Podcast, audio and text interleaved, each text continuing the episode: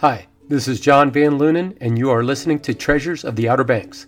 In this podcast, we talk to people who live on the Outer Banks, and through their stories, we'll explore what makes this place so special. So if you downloaded this podcast to find out where the gold is hidden, my apologies. But if you want to meet the people we treasure on this sandbar, stick around. I'm sure you'll enjoy their stories of history, local personalities, and community. I've known Meghan Agresto for about five years. I coached her oldest son in lacrosse at First Flight High School. Like most of the relationships I have with lacrosse parents, ours was very casual. To be frank, I had no idea what she did for a living. Had I known a long time ago, I probably would have talked to her a lot more because it's fascinating. This talk is total gold. She knows everything you need to know about the Currituck Lighthouse and the surrounding area. She's obviously a big part of the community. She's embraced it, and I think they've embraced her in return. She holds a couple titles. She is the site manager for the Currituck Lighthouse compound, which has a few buildings as well as the lighthouse. And that is run by a nonprofit organization called the Outer Banks Conservationists.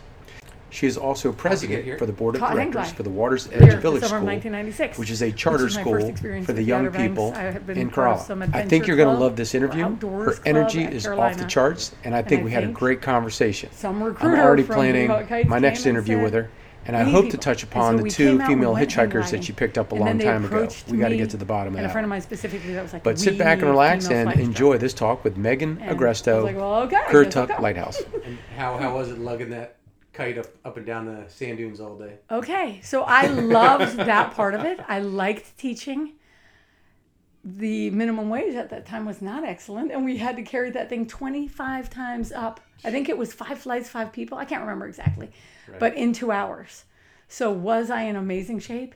Yes. Did I have to get two other jobs to just pay rent? Did I leave the Outer Banks that summer with not one more dollar than I came with? Yes.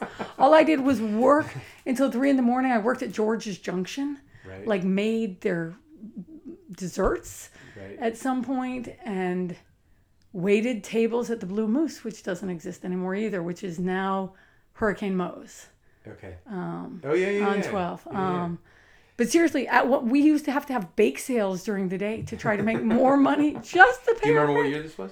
96, somewhere 96, I think. Okay. Yeah.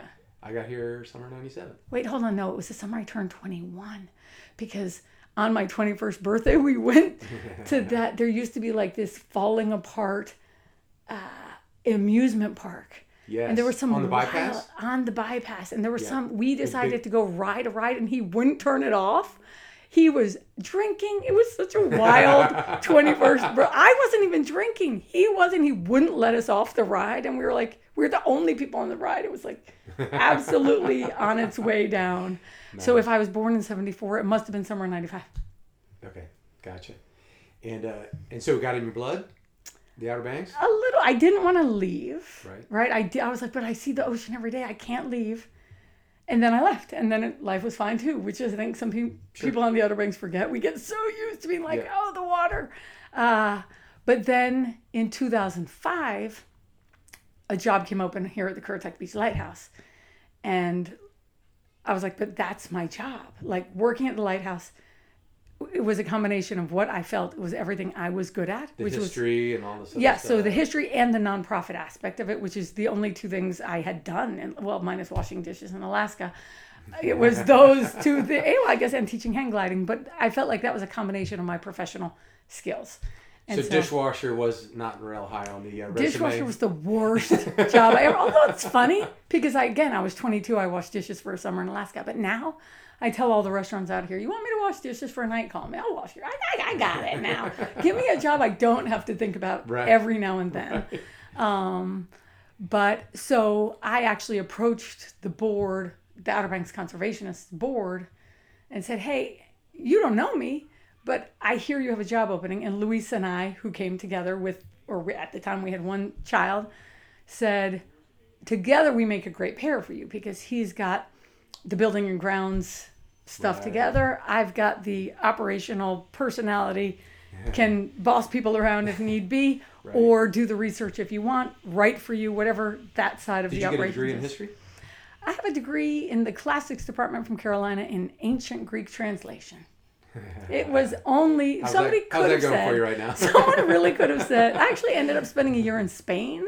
Also, I dropped out and spent a year in Greece. I didn't know what I was doing, so whatever was fascinating for me is what, which is still true today, right? If I'm like, you're, you're like me. You're always that squirrel looking for. right, not even looking. No, I'm not ever looking. But if something comes my way and it's fascinating, then I'm like, all right, I'm in. I'm fully in. Cool. Um, so I felt like that was a lot of uh, research and history anyway Sure. that put together, um, an appreciation, not to be glib, but that people who are now dead were once alive and that they have things to offer us and Sure. you know we will be them one day as well and so let's figure it out and learn more Right.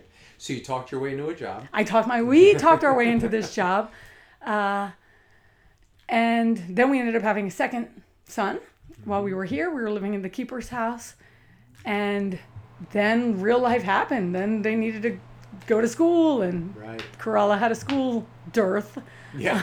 um, or also no school. Uh, and Did, did you ever entertain driving all the way back to the mainland to take your kids to class?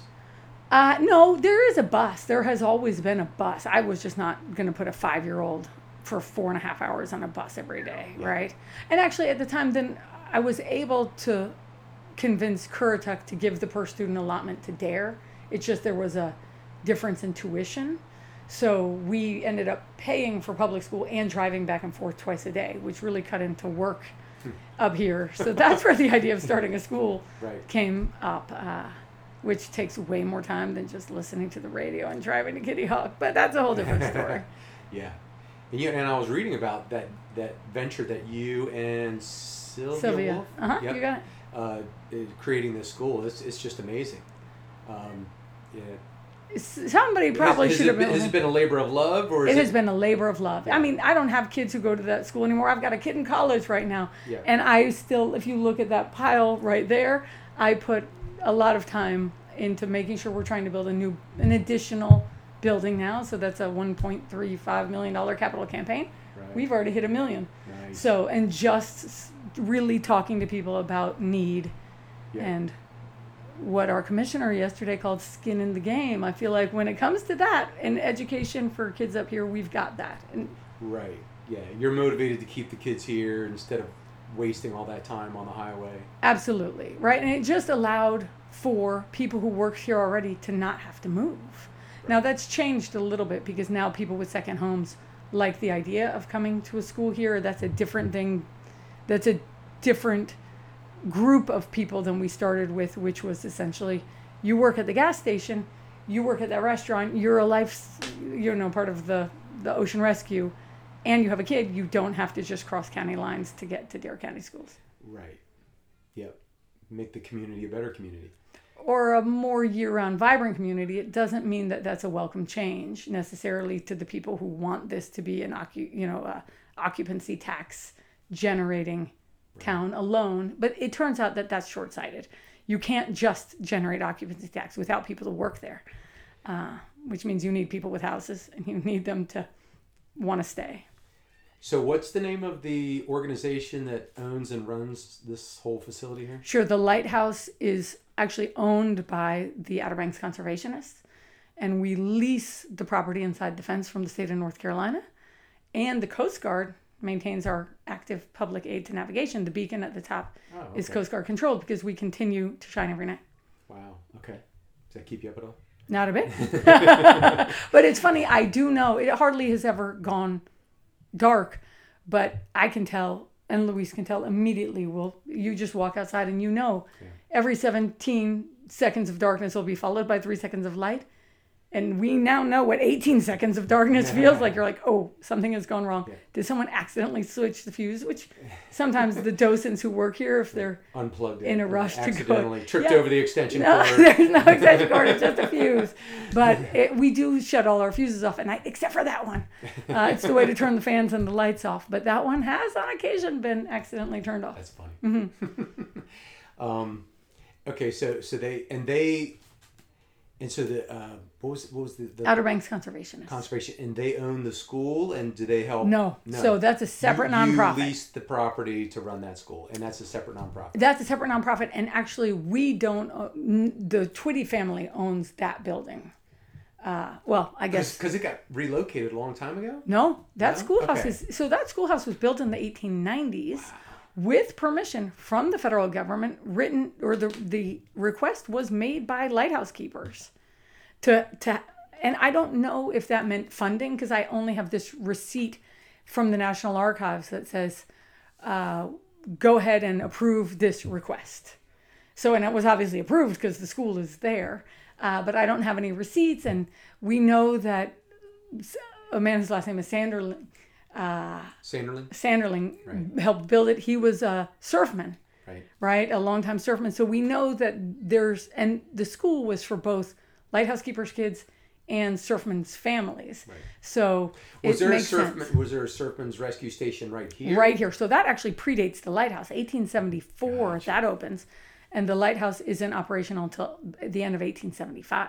Okay. And there were, of course, more life-saving stations than there were lighthouses. They were like every seven were- miles or something like exactly. that. Yeah. Yeah. Initially, even farther, right? And so it's the the wreck of the re- metropolis that brings national attention to the Outer Banks to say that never should have happened. Why was the next station so far away? Why did Where they have to the travel so far? The metropolis happens right off. That's 1878. That's right off these shores. These shores. Uh-huh. I think January 31st. Uh, not that it matters, but right middle of the winter, miserable and failed.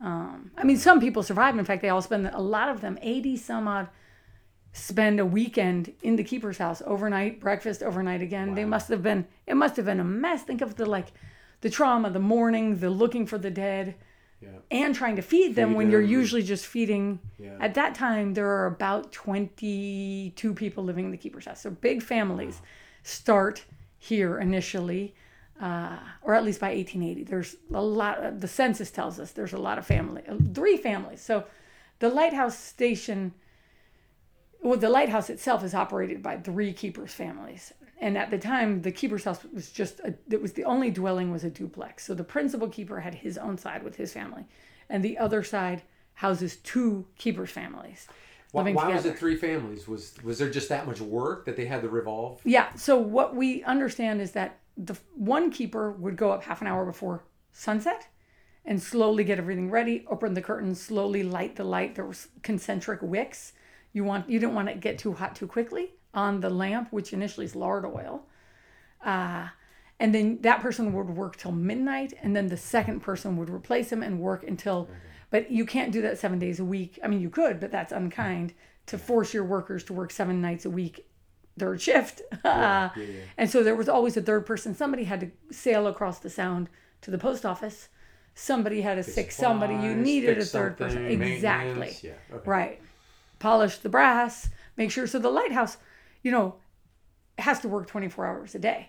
And mm, Cape Henry to the north and Bodie Island to the south, they have to have a different beacon at night, right? During the daytime, they're painted differently, or in our case, unpainted. But at night, if everyone's burning oil, you're just going to look like a bright light at night. That's unhelpful to mariners. You have to create something unique. And in our case, it was a matter of lifting up a weight around a drum, releasing it, having it controlled by a governor so it didn't plummet to the bottom. And that rotated three flash panels around solid, not solid, but steady and unmoving lens and prisms. And uh, that was on a wheeled apparatus that went around it the lens. kind of have a man-made flash of some exactly. sort. Yeah, gravity powered. Yeah. But then that's got a whole cable down the tower. If that gets if that gets gunked up, somebody's got to you know you're not allowed to let this light go out. yeah. Uh, so you've got to make sure that's working.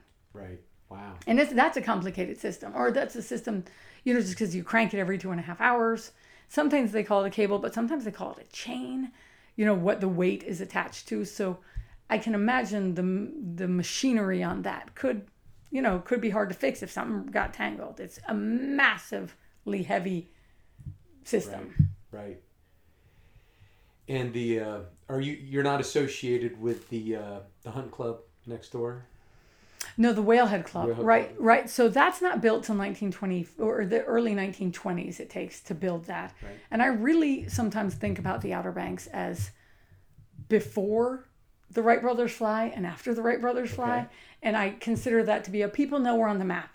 At that Okay, point, right. right. The hunt clubs are are showing up. Although there are hunt clubs before the Wright brothers fly, but that really becomes afterwards a let's come down, let's let's essentially vacation in the wintertime, which is the exact opposite from how humans are these days, right? We're dead in the wintertime around here. You know, it's funny. Is, you know, interviewing Mikey Wise in a podcast, and he made the observation, and I don't know if this was his own observation or what, but he said, um, you know, historically, humans don't go to the ocean shore to go hang out. And if you think about the settlements on this beach, we didn't go straight to the shore. People didn't go straight to the shore. They went on the sound side. Was a there was wooded areas. It was a little bit protected from Yeah. wind and waves. dead people wash up on the beach. Right. right? That's the whole point. Is this lighthouse is here to try to stop that from happening. But we know in the first ten years of these lighthouse keepers being here, they're burying people Mm. along the poles on the pole road that goes to the telegraph station. They're burying them because all of those poles are numbered. So if you want to find the body again to return it, that's how you find. Because otherwise, if you just put it in a, a body in a dune, you're never going to find. It's like finding a wedding ring. You're not going to find it on the And were the surf rescue guys keeping a record of all this? Yes, stuff? and then if, for instance, the Italian dead have to go, you know, be shipped back to Italy or whatever, people. I don't think that happened, but you know, if if it's a closer death, then then a lot of times you'll return the body to have it buried at home. So yeah, that's we and even our lighthouse keeper's house, the front of it, even though it's such a beautiful house, it looks beautiful from the back too, but the front of it faces the Currituck Sound because that's where life was, right? You wanted to go to a bar, you wanted to go to church, you wanted to go to the post office. You would sail across the sound to do that. That was life. That was danger, right? Yeah, he's definitely I, that is no doubt about. Well, also until infrastructure comes with the Wright Brothers Memorial Bridge, the like the Wright Memorial Bridge, this is a maritime world. You got around through. That's why there were so many lighthouses, little screw pile lighthouses, in our waters. Right, everything. There were so many light, and our, when we think about our lighthouse keepers, this is not. We hold them in high esteem, but whether they held the Currituck Beach Lighthouse, there this is one of 14 lighthouses they might have served at, right? They go from tower to tower or from station to station as part of their job, you know, either promotions or just changes. And their lives just really rotate uh, on the water here, and that's all the Outer Banks is, right? It's fishing, it's hunting, Yeah.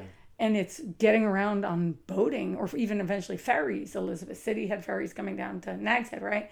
Or to Roanoke Island. It was a maritime world, which is so interesting because now someone's trying to give me a sailboat. And another person was like, don't take the sailboat. You don't have but two inches there. What are you going to do with your sailboat in Corolla? Don't take it. It's just going to mess up your yard. Um, you know, it's just such a different world now that there are bridges and roads. Yep. Yep. I've seen that in my research as well. I've, I've been doing a lot of reading about that local local history, and yeah, it just it falls right off. Yeah, it's a complete different life. When, when they started building highways and roads, Mm-hmm. just the whole maritime thing just Well, and once, dries up once you build a road, you have to build the dunes because you cannot have washover yeah. on your road because roads are very expensive. So once you build dunes, you have to get rid of the cattle, right? And so what used to be really like a cow island, I think Bodie Island used to get called Cow Island. Right. All of that sort of changes. I mean, that might not be the only change. Breeding cattle for specific characteristics is also becomes a thing, but you know what you can't do if you let them free range. Uh, but it's an incredible change on the Outer Banks since this lighthouse has been built, Right. right? So you've done a lot of research. Um, are there any particular families that fascinate you that were here at the lighthouse? Uh, s- yes. Well, the Austin family has, I think we have at least four keepers with the last name Austin, but sometimes they'll swear they're not related to each other, uh, which I think happens when you have so few real families Right. on the, you know, and one is the Outer Banks were so isolated, right? So you do, you have the Tilletts, you have the Austins, you have just a few last names. Yeah. Uh, but then, oh no, I'm gonna lose my train of thought. Hold on, what is my those things? Families. Right, but what was I gonna say? You have oh, you have families that are isolated on the Outer Banks, but you also have, and I guess I could call it this, the nepotism of the lighthouse service, Yes. right? Where your dad was a lighthouse keeper and then you get into the business, and that might just be because there's so few people out here. But even across the United States, you can see that the lighthouse service is very family integrated, right? Like their grandparents and fathers and sons who who get the jobs. Right. Uh, So uh, there is a guy who I adore, and I don't know why I'm forgetting his last name. I might have to look it up if we like him too much. Uh, but just some storytellers here. One guy who swore he witnessed cannibalism out at sea, that there was a whole, there was a, a wreck, and they had to tie themselves to the mast, right? Because they couldn't. I mean, that's the other thing about the ocean being a place of danger is that nobody there's no YMCA for everybody to get swim lessons, right? Right. You know, like there's no guarantee that all of these 50-50, people could swim a 50 meter, right? um, so, and also you wouldn't in a major storm in January, you're going to have trouble getting in. So, one of our lighthouse keeper tells a story of how he witnessed a ship captain and cook tie themselves to a mast for four days. And then when the storm stops, the cook is dead.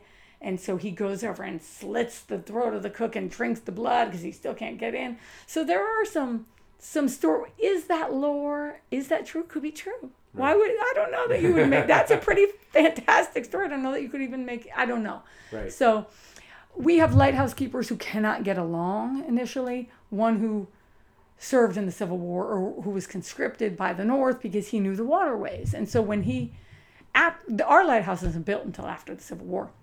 So you better be a declared Republican to work here, right? But then if you, from the locals' perspective, looks like maybe you were a traitor, uh, to so that can be complicated. And then, as I mentioned, two families are living on the north side of the house, and so if you're not getting along, and you have all sorts of kids, right? There's no great birth control methods out here, right? And you're living with your family, you can have a lot of kids, and then somebody might have died, and you took your niece on right? There's a lot of people in this house. And so when you work for the federal government and you don't get along, you get written up and then you have to explain yourself. And we are told that your wife poisoned the dog of the other lighthouse keeper. And so in the, the right after this lighthouse opens through the early 19 excuse me 1880s, there's a lot of drama going on. And the funny thing is after they get rid of those families, because again, these families move from site to site, they hire three bachelors I'm like, I don't think that was unintentional. Everything got a lot more simple. like, and then for a while we have brothers who were here, and that seems to work well for a long time. But uh, one eventually gets sent to Ocracoke where he serves until, and then he eventually dies there. So, and Ocracoke at the time is not easy. It's not easy to get to Ocracoke today. If I go to Ocracoke right. on a day trip, I am exhausted by the time I get home. Um, but all of these are, in some ways, the lighthouse keeper who means the most to us is Homer Treadwell Austin. He's our last oil carrying lighthouse keeper. And it's his great grandson who works in the late 1970s to found the nonprofit, the Outer Banks Conservationists, to save the keeper's house. That keeper's house was built four times in the United States, and it's the only one still standing right? It was built. It was a prefab. It. Okay. Oh, they yeah. prefabbed it. it wow. They prefab. At least ours, we know at Lazaretto Point in, in Baltimore. Wow. We can. There's a newspaper article talking about the framing of this house there, and you can see when you get into the attic the framing. It's like A1 and A2. Like all the beams are meant just to be repositioned. Right. Uh, but that's true for two lighthouses in South Carolina, and a replica of this house is also there neither of which exist, and one in California, which was intentionally demolished in the 60s. Now, when you lived in the uh, the house, was Uh-huh. it good to go, or did it need a lot of work? Or? Uh, no, it was in. It was. It, it had had a lot of work. We don't move into the house until 2005, and that's de- so the nonprofit had no money when they start here, right? They celebrated getting of a grant. I think it was fifteen hundred dollars uh, to help out. So they are here working in the summer times, right? Like working on the wood, taking off these things, trying to find enough money to get to send them off to to to get uh, Professionally restored. Exactly. Uh, but a lot of the restoration work is done by them. They've got skills, right? Even today, that's John Wilson, who's the great grandson of Homer Treadwell Austin. He has an incredible eye. He's an artist, but he's also an architect. So, and he had found the architectural plans for this house in the National Archives. So there were plans to follow, uh, which allowed that to happen. But it's the good work done on that house that causes the Coast Guard to say, "Hey, by the way, we don't well they the coast guard doesn't get the lighthouse group or the lighthouse establishment until 1939 right? And it's a little bit unwitting, unwilling. They, th- they have a job to do, and it did, they didn't want it to be building preservation, but you have to preserve the building to keep the light at the top, right? Because that's cast iron in a maritime environment. It's gonna rust.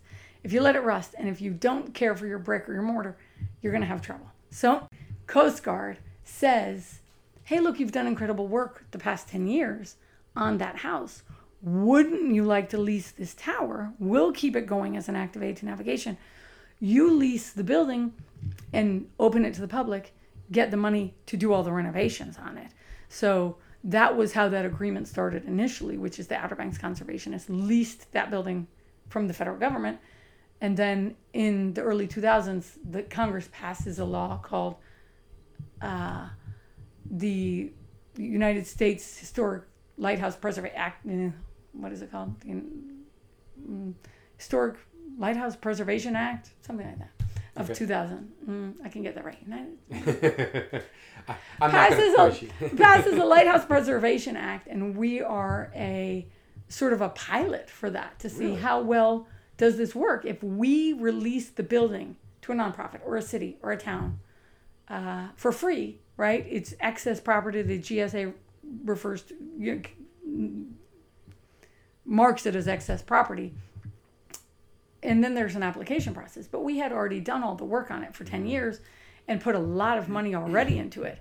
Uh, so we were actually granted the deed. That becomes a little bit of a mess because then Currituck sues us because they had also applied. The county of Currituck sues the nonprofit that I work for and said, We think you're lawbreakers because we zoned you as residential, but you don't have any bathrooms on site. And as such, you in your application said how many humans you let in a year. So you're obviously against ordinance with running a museum on what you're on zoning that you're not allowed to run a museum. You're going to have to put 30 bathrooms on site. And my organization said, no, we're dedicated to historic preservation. And this is one of the best preserved light stations in America Wow. we're not putting 30 bathrooms right inside our fence. Plus, we already helped build your bathrooms. We already funded the bathrooms right outside our fence. So that went through a lawsuit. That's actually when I came on, when they were pretty sure they might run out of money. So they were like, "We have enough money to pay y'all for a year. Do you want to come and work here anyway?" And I was like, "Okay, we'll move for a year. It's fine." Um, but then we that eventually was settled. Uh, so we do own the tower and the building we're sitting in right now, actually, which is its own interesting story because what happens is in 1937, the lighthouse keepers are all sent away. This lighthouse is automated in 33, no, excuse me, electrified in 33, automated in 37. You don't need people doing maintenance if if all you need is somebody to come once a week to power your generator for your battery, right? And that'll run for a week. You can get somebody on the mainland to just take a boat over, run it for eight hours, and go home. Uh, and so they send the lighthouse keepers on to other jobs, and then eventually they can join the Coast Guard or retire. But people eventually realize in Corolla, these buildings are unused, Yeah. right? Like, wouldn't this cute little storehouse look good in your yard? Okay, well, it's just built on a little brick foundation. Let's just haul it.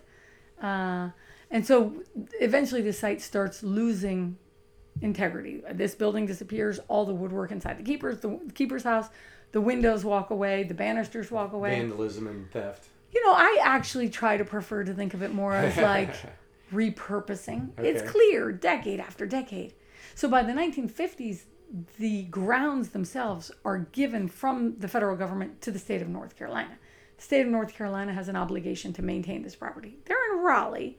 They're not coming out. Even when I came out in the 90s, getting to Corolla was really a hard thing to do from Chapel Hill. Right. Same from Raleigh. You had to go through They don't care. Out of sight, out of. Zebulon, my exactly.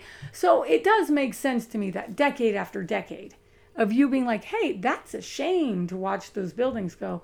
Wouldn't I repurpose that banister somewhere else? I can understand that mentality. Anything else would be a little bit crazy. Uh, but yeah, by the 70s, you do have these Virginians coming down. There's a lot of dune buggying up on Penny's Hill, the, or even in the 60s, right? It's easy to come down from Virginia Beach. And people are staying in the keeper's house, right? There's graffiti all over it. Um, marijuana carved into a wall, people's names up. I mean, again, part of me is like, hey, why not? Doesn't that sound like you'd have a good time? Nobody's paying attention to that building, and we're just coming down for the weekend to have a good time. We're partying. Um, and that is when John Wilson, the great grandson of Homer Treadwell Austin, says, hey, shouldn't we try to save this house? Currituck apparently at that time was considering burning it down because it was a an attractive nuisance. It was going to create some sort of trouble with that kind of usage. Yeah. Uh, and that's the story of how. So, in that sense, to answer your question, a very long way, we do look back to Homer Treadwell Austin, who did. He served at 14 different places. Whether he remembered this one specifically as his best station, a lot of people did think Currituck was their best station because it's on land. You know, there's so many screw pile towers out in Albemarle Sound, all of these sounds near us that's a bachelor station. You get sent there, you're there for 10 days. Your wife and kids live in Wanchese, they go to school on Roanoke Island. That's sort of where life is. Right. And then you're traveling, you're by yourself. You better have the capacity to be solitary and not too mournful because that's what your life looked like. So, this, and again, by the 1890s, we have a school here, we have a post office by 1895 or 19 1896. So, this is a place people really wanted to be. They had kids. They were like, let me go to Currituck Beach Lighthouse. Everything is nearby. Uh, and so that that is a fact that people really wanted to be here Right. or Virginia. What's what's the name of the guy? Bowden. Um, Ernie. Ernie. Yeah. Ernie uh-huh, Bowden. Do you have any who good Ernie? just died. Do you ha- yeah. Do you have any good Ernie Bowden stories? I don't specifically. I knew him only very peripherally. There are a lot of good stories. You know, he's in jail and running. He's Right, right, right. either been elected or running for office from jail. Yeah, Uh, I heard that one. Yeah. Uh, yeah, there's a lot of lore when you live that long and have such a cowboy ethos Right.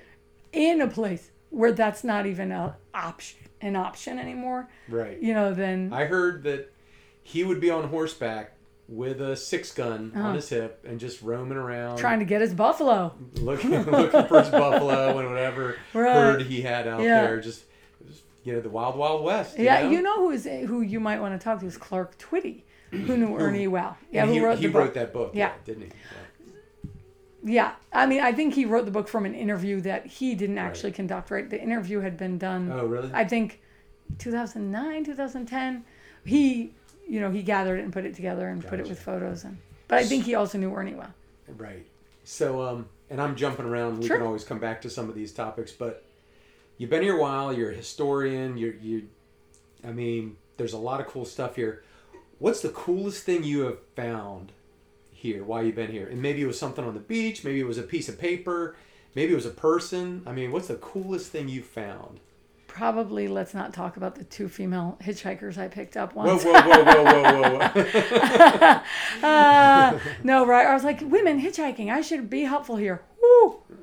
Whew. there might have been. Anyway, I'm a big believer in hitchhiking. It's not really a thing that happens on the Outer Banks, particularly not with SnapMap anymore, because kids don't need to hitchhike anymore. But when I was a kid, I thought it was awesome. Right. Anyway, when you say what are the most interesting people you've ever picked up, those two come right to mind. But that is not the story I was thinking.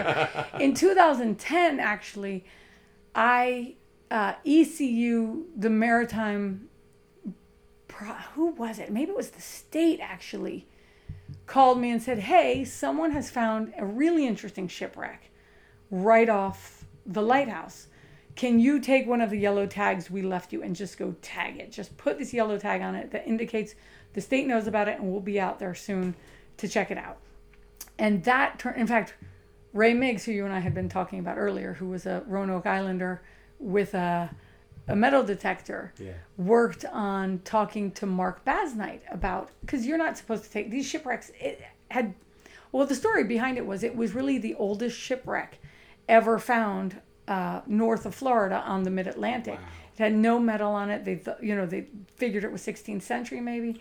Uh, and so that was fun. That was fun for a variety of reasons. One, because we had it was in such good shape when it first washed out, right? It was all the what they call trunnels, which is short for tree nails, right? You put two different kinds of wood, a kind of wood nail in your wooden frame that swells and then holds. Uh, and but what happened is it was still buoyant and so all these the storm that exposed it had been exposed earlier And I guess Ray Midgett knew that. But then it was covered with sand again, then it was exposed again, but then it started washing away and breaking up. And so it was just going to disappear, right? It was just going to break up. And so Ray Midgett convinced, I think, Basnight that we were allowed to take it off the beach, but we were going to do the work ourselves. So I got Corolla community to really jump. And our fire station came out with a we got we got excavators. We got a guy from Delaware who saw us posting about this come down with a shovel. He just drove down to help. And we end up getting it on a flatbed, dragging it off the beach here under a tree on Outer Banks Conservationist property. Wow. But then the state said, actually, it really is interesting. We want it at the graveyard of the Atlantic Museum. So then they paid to get it loaded back up and brought down there. Unfortunately, they didn't have the money to preserve it, and it's really falling apart. But if you're ever at the Hatteras Ferry, with an hour because you missed the ferry, then you just yeah. walk on the backside of that museum, and there's a cement pad back there, and that's the shipwreck. And they, and you don't have a name for it, and don't have oh, an exact year. ECU uh, uh, does have a name. They okay. always get named. I think they named it after the guy who found it. But then they did. They before they let it go, they sent uh, maritime history students out to do all the measuring and all the wood okay. research and where could it have come from and is it from Europe and they got wood experts on it to figure out was it from Denmark. I you know there's a lot of actually Nathan Richards is a fascinating person to talk to. He is the uh, uh, PhD at ECU now uh, in ECU? maritime history. Mm-hmm. Maritime archaeology. He'll be mad at me for not remembering his title or his department, but he knows everything about shipwrecks on the Outer Banks. Also, he's Australian. Okay. So yeah. He'll be fun to talk to. He is fun. He's I'll, great. I'll, I'll, try not to mimic his accent. Try very hard. I, I have a bad habit. A tendency to do that. um, okay, so tell me again. We're bouncing around. Tell yeah. me a little bit about the school and yeah, tell me about the school. Sure. So uh, Sylvia Wolf, who's actually now the director at our school, uh, had been at a meeting where some commissioner had sort of offhandedly said there's just no need for a school out here which is true. So, if you sounds like a challenge. it, we took it as a challenge. He did not mean it as a challenge, but it's true. If you don't have a school, then there will not be people to go to the school. It's just if you don't provide the yeah, service, chicken and egg. exactly.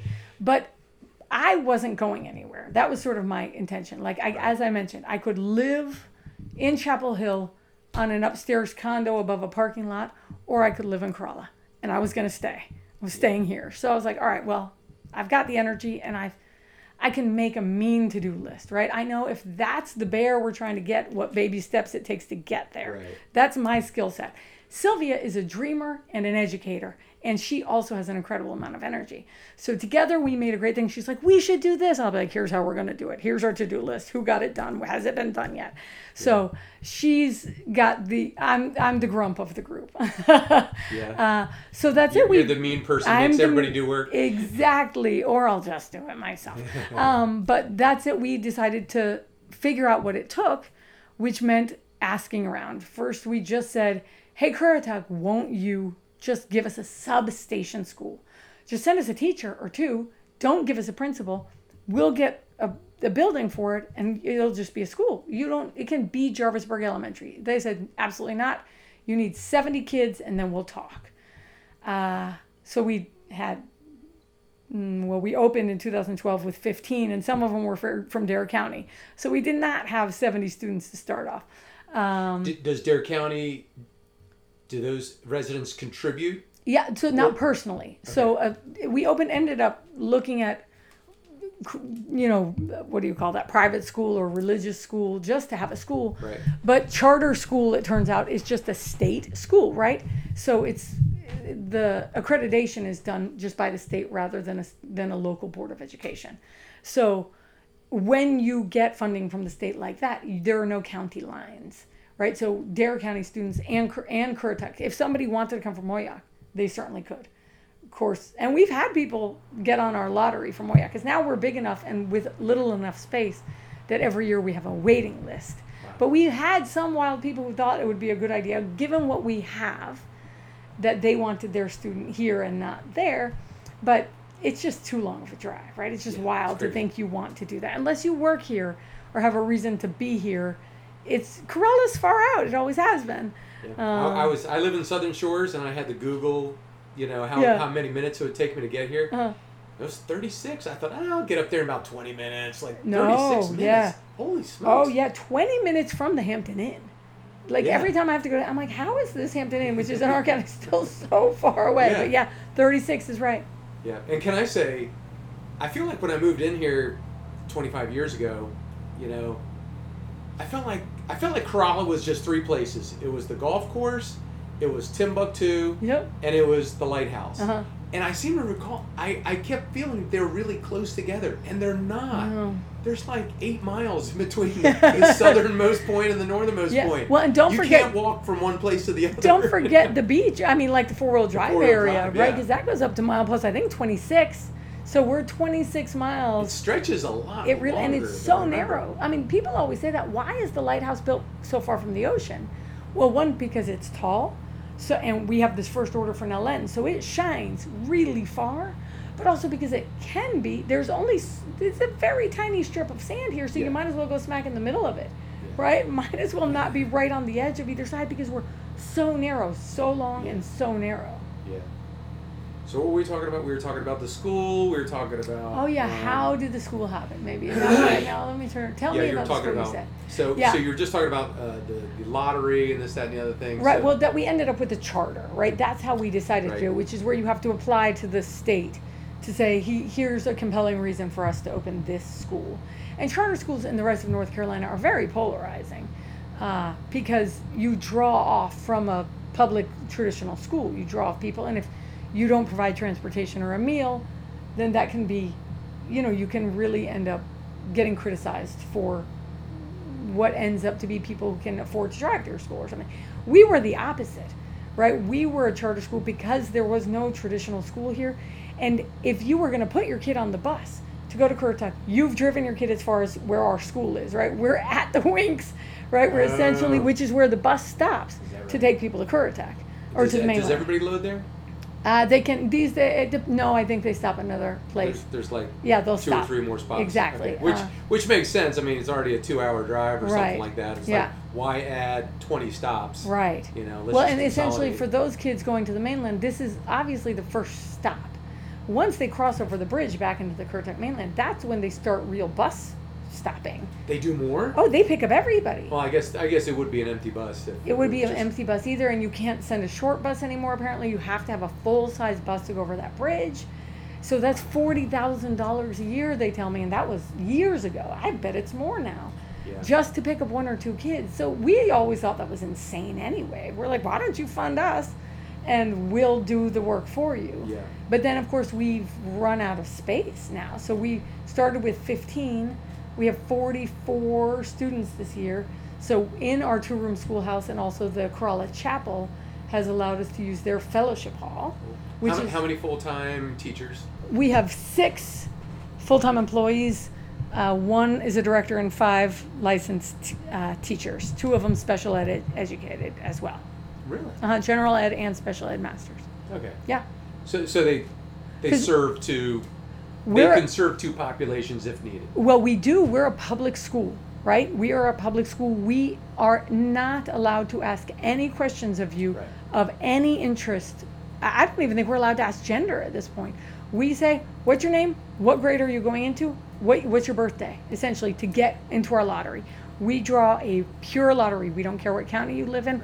That is on us to be names out of a hat. non-discriminatory. Names out of a hat. First and second, kindergarten and first grade get drawn first because that's how we move kids out of one classroom. You know, that's the room with space initially. So we fill our kindergarten and first grade classroom first, and then if there's still spaces, we fill the other classes.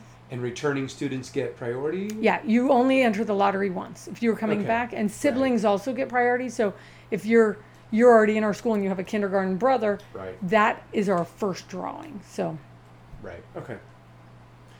And you're sitting at 44 kids, and how soon do you think you can expand, or is it the construction of a new building dependent upon everything? Uh, it is in terms of making sure we have everything in order. We've done soil testing.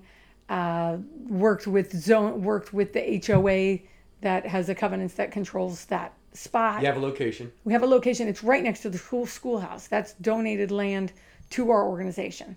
So there's a lot of support in this town because you realize if you want this infrastructure to be supported, you need families. You need people with houses because otherwise they're going to be driving from Columbia or whatever all day, every day. You say, ah, my house wasn't cleaned on time or whatever. It's because people are driving into Corolla to work. Yeah. So the idea that we would have some humans supporting the infrastructure here uh, is, is is important to a lot of people, from the real estate agents to the businesses themselves. A lot of these business owners have kids in our school, um, so that allows them to li- to be workhorses who work all the time, like the Yeah. Businesses do. Yep. And how have you seen? Um, what kind of evolutions have you seen up here in, in? Um, Well, COVID changed things a lot, and I don't know if that will settle out, but at least during those two winters, we saw more people than we've ever seen up here, right? You can count on the seasonality of Corolla, which is something I like about it because you see 55,000 new people a week in the summertime, right? Yeah. And then in the wintertime, you're lucky to see 100 people here. I mean, I know there are more of us on the voting register, but like in the wintertime, you see no one. You want to take a shower naked outside, no one will drive by. No one will know it's happening, right? Absolutely true. Uh, and that felt different during COVID. Like they were here, Ghost they were ready. To, no, in Oh, COVID, oh, on the they- contrary, they- yeah. they moved into their second homes. They were like, what businesses are open year round? What can we do? And so there was more vibrant winter, certainly. Uh, but that was a lot of people working. What do we call that? I'm working remotely. there was a lot of people working remotely Yeah.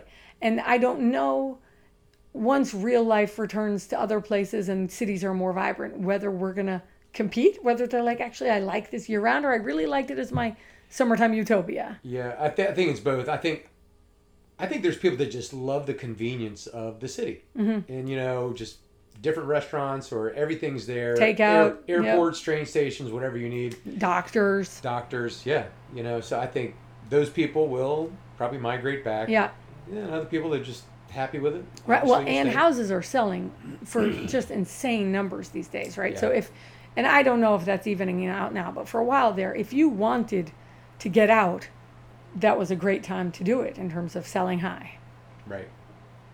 How often do you leave uh, the beach? Now I, I know you had kids in school, and Oh my gosh, these days it feels like I never leave Corolla. Sometimes I go down south, I'm like, I haven't driven my car in a long time, right?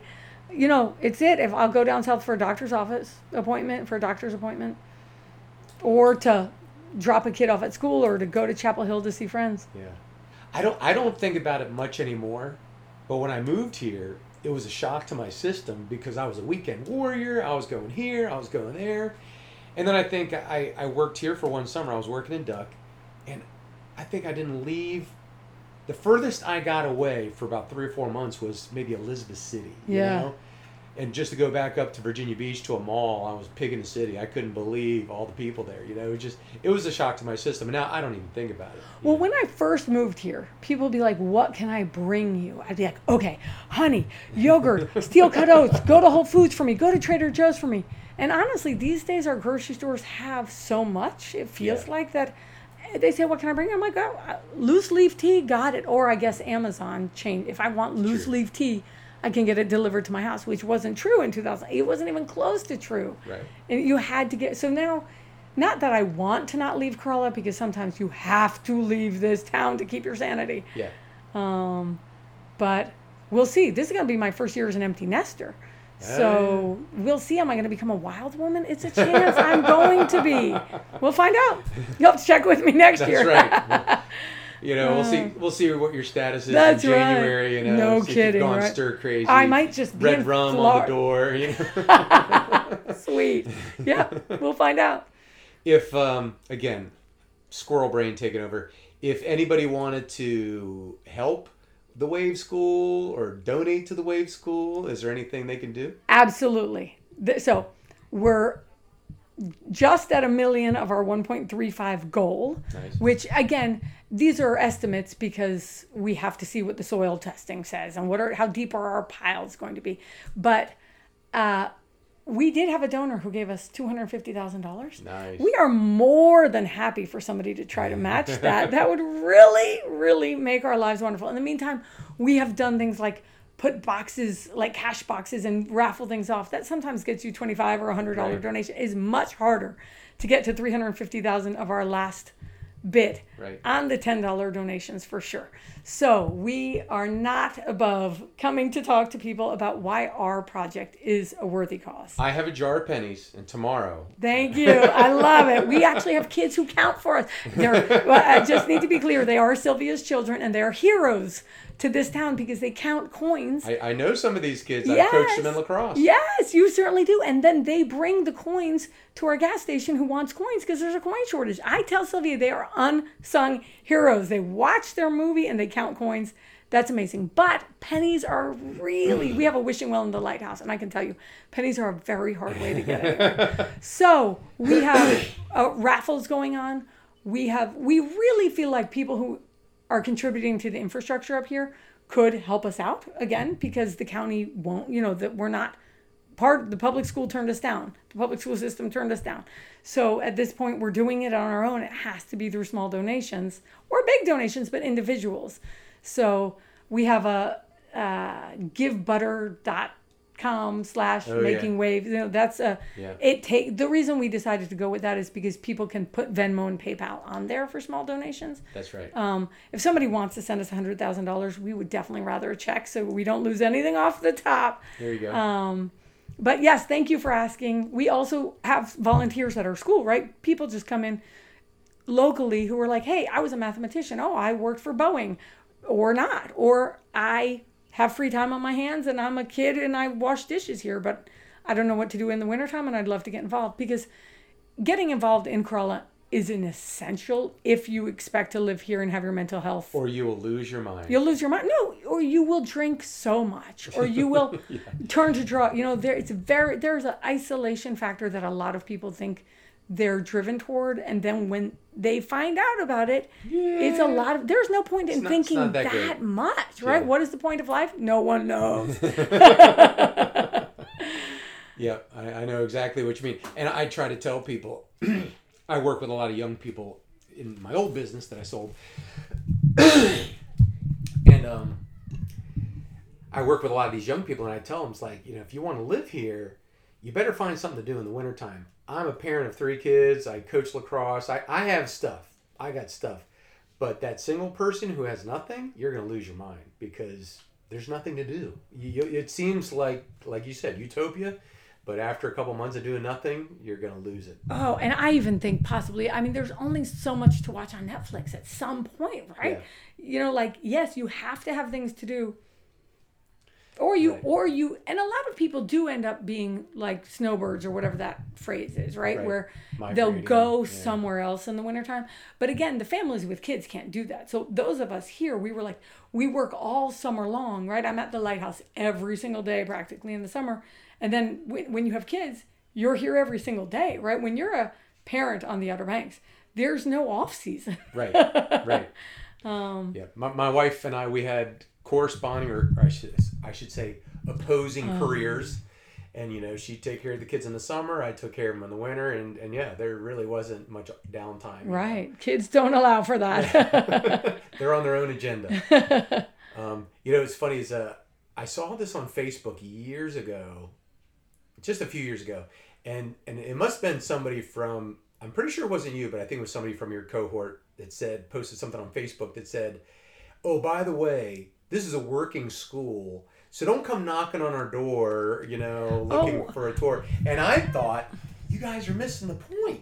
Here's a great curriculum and entrepreneurial skills. You Yeah. know, give them a tour, hand them a broom, let them do some cleaning. we could put them to work, have them take a donation. well, it's funny. So we did have someone come by who thought our kids were actors. we love that. Yeah. And uh, but actually there is a skill that we expect our students to have, which is graciousness with with vacationers. Again, it's like walking into the lighthouse. Why do you know anything else? You just showed up.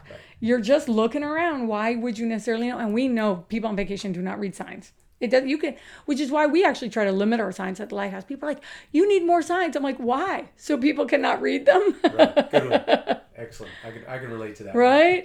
you know, sometimes, but it's true. Sometimes, which is fine. I don't need these jobs to go to automation, right? There's people here Right. to be kind and friendly and to help people understand what's going on. So we do try to make sure the students at our school also have some sense of hospitality. Right.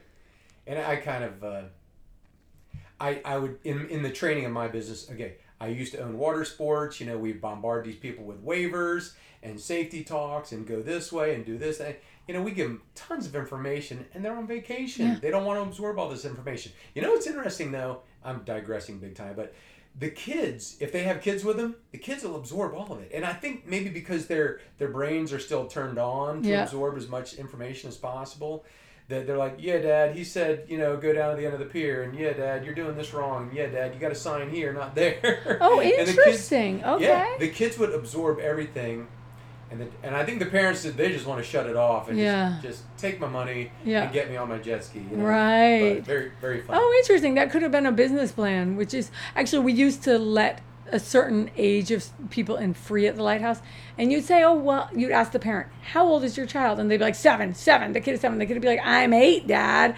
And so we just stopped asking the parents. Oh, yeah. We would just ask the Oh, yeah. kids, be like, Same "How old?" Kids do not want to lie. They do not want to be made younger than they are. And by the way, so this is so funny because you have to be at least 16 years old to drive a jet ski. Never ask the parent. They're going Mm-hmm. Right. to lie 10 times out of 10. Yeah, they will. but the kids would tell the truth 9 times out of 10. you Right, know, unless were they then coached. coach before. Look here, this is my favorite comic I have. It says, "I want my 13 year old to understand how important honesty is, but also know that she's 12 when kids eat free." it's some from some Twitter account, but I have it on my bulletin board over there because it made my whole staff laugh. Yeah. These days, you got to be four to climb, so we changed that a little bit, and you know now we know. Are you four? Nah, you can't even talk. You're not four. Get in a carrier, or you don't go up. Right. Yep. And the ironic thing is that there's probably a lot of adults that probably shouldn't be climbing this. well, luckily their heads tend to be too big to just fit through any bars. so we worry less about the I was, adults. I was thinking more of the cardiac arrest going up the stairs. And stuff Actually, like you're that. not wrong. That that it, in fact, we have to tell people you have to climb in front of your children. They're like in front. That doesn't seem safe. It's because those kids are going to run off on them, right? The kids are, "Drrrr, I'm up. Oh wait, you're still breathing.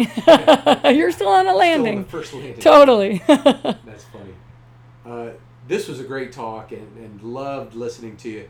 Is there is there anything as we kind of wrap this up? Is there? I mean, and you know, we can go on a little longer, but if there's anything you want to wrap up, um, I'm happy to listen to it. Well, I always like to put in a plug in for Island Farm, which is the other, Okay. what we consider the sister site to the lighthouse. It's owned by the Outer Banks Which Conservationists. is relatively new.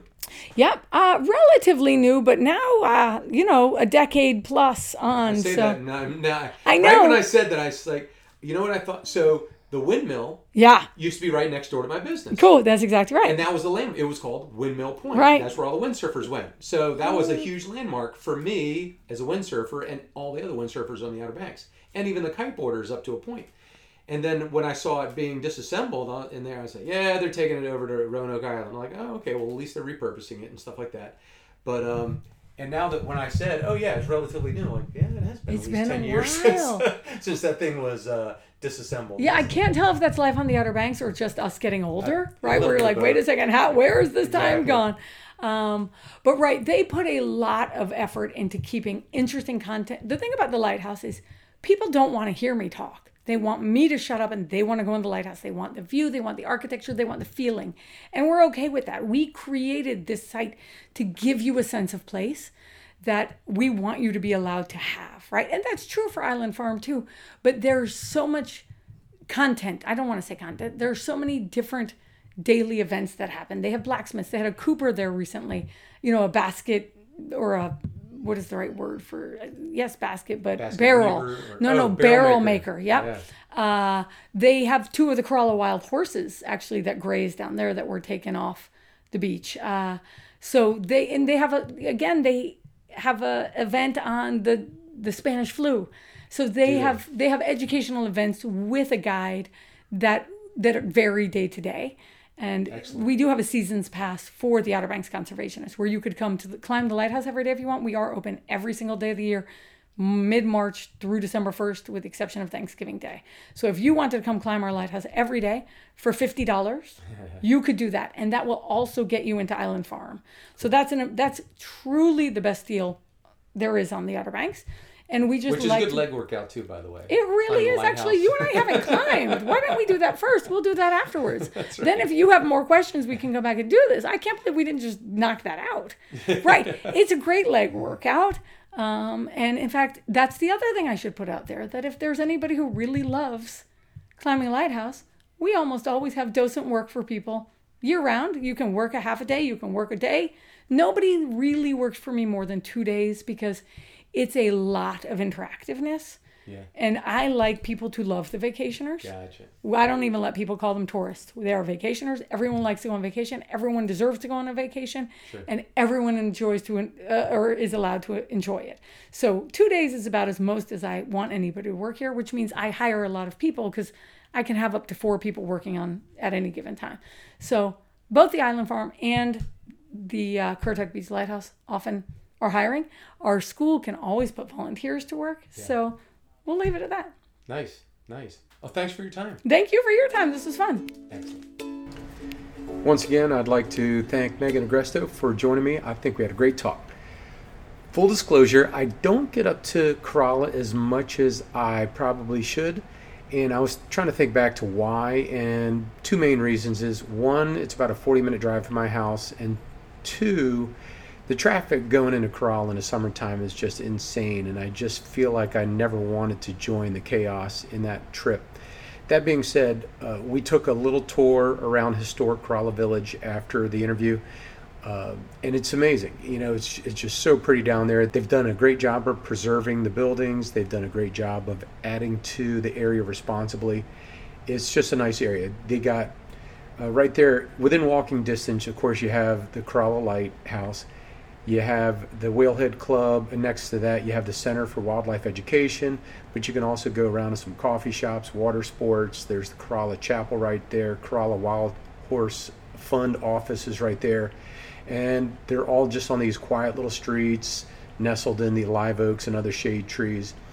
You know, it just it just reminded me that I need to get up there more often and check it out. If you are in town on vacation or whatever, if you want to get away from the beach and just shift gears for a little bit, I, I highly recommend you check out historic Corolla Village, check out the shops, walk around, get a tour, see the museums. I think you won't regret it. I think it'll be an awesome opportunity. It's definitely back on my list of things to do on the Outer Banks perhaps during the fall when things quiet down a little bit. Before you go, I hope that you check out the website, treasuresoftheouterbanks.com. If you have any friends that love the Outer Banks, please uh, point them in that direction. Check out the articles. I'm constantly adding to the articles every week. Sign up for my emails. Every Friday, I send out Ready for the Outer Banks um, email newsletter. It's kind of my personal observation, local news, and things to do on the Outer Banks. It, I think it always it always changes a little bit. I try to put some fresh information out there. And when you sign up for the newsletter, it just shows me that there are people that are supporting it, and I can continue to grow and do more things with it. So try to keep me motivated out there. And until next time, have a good one.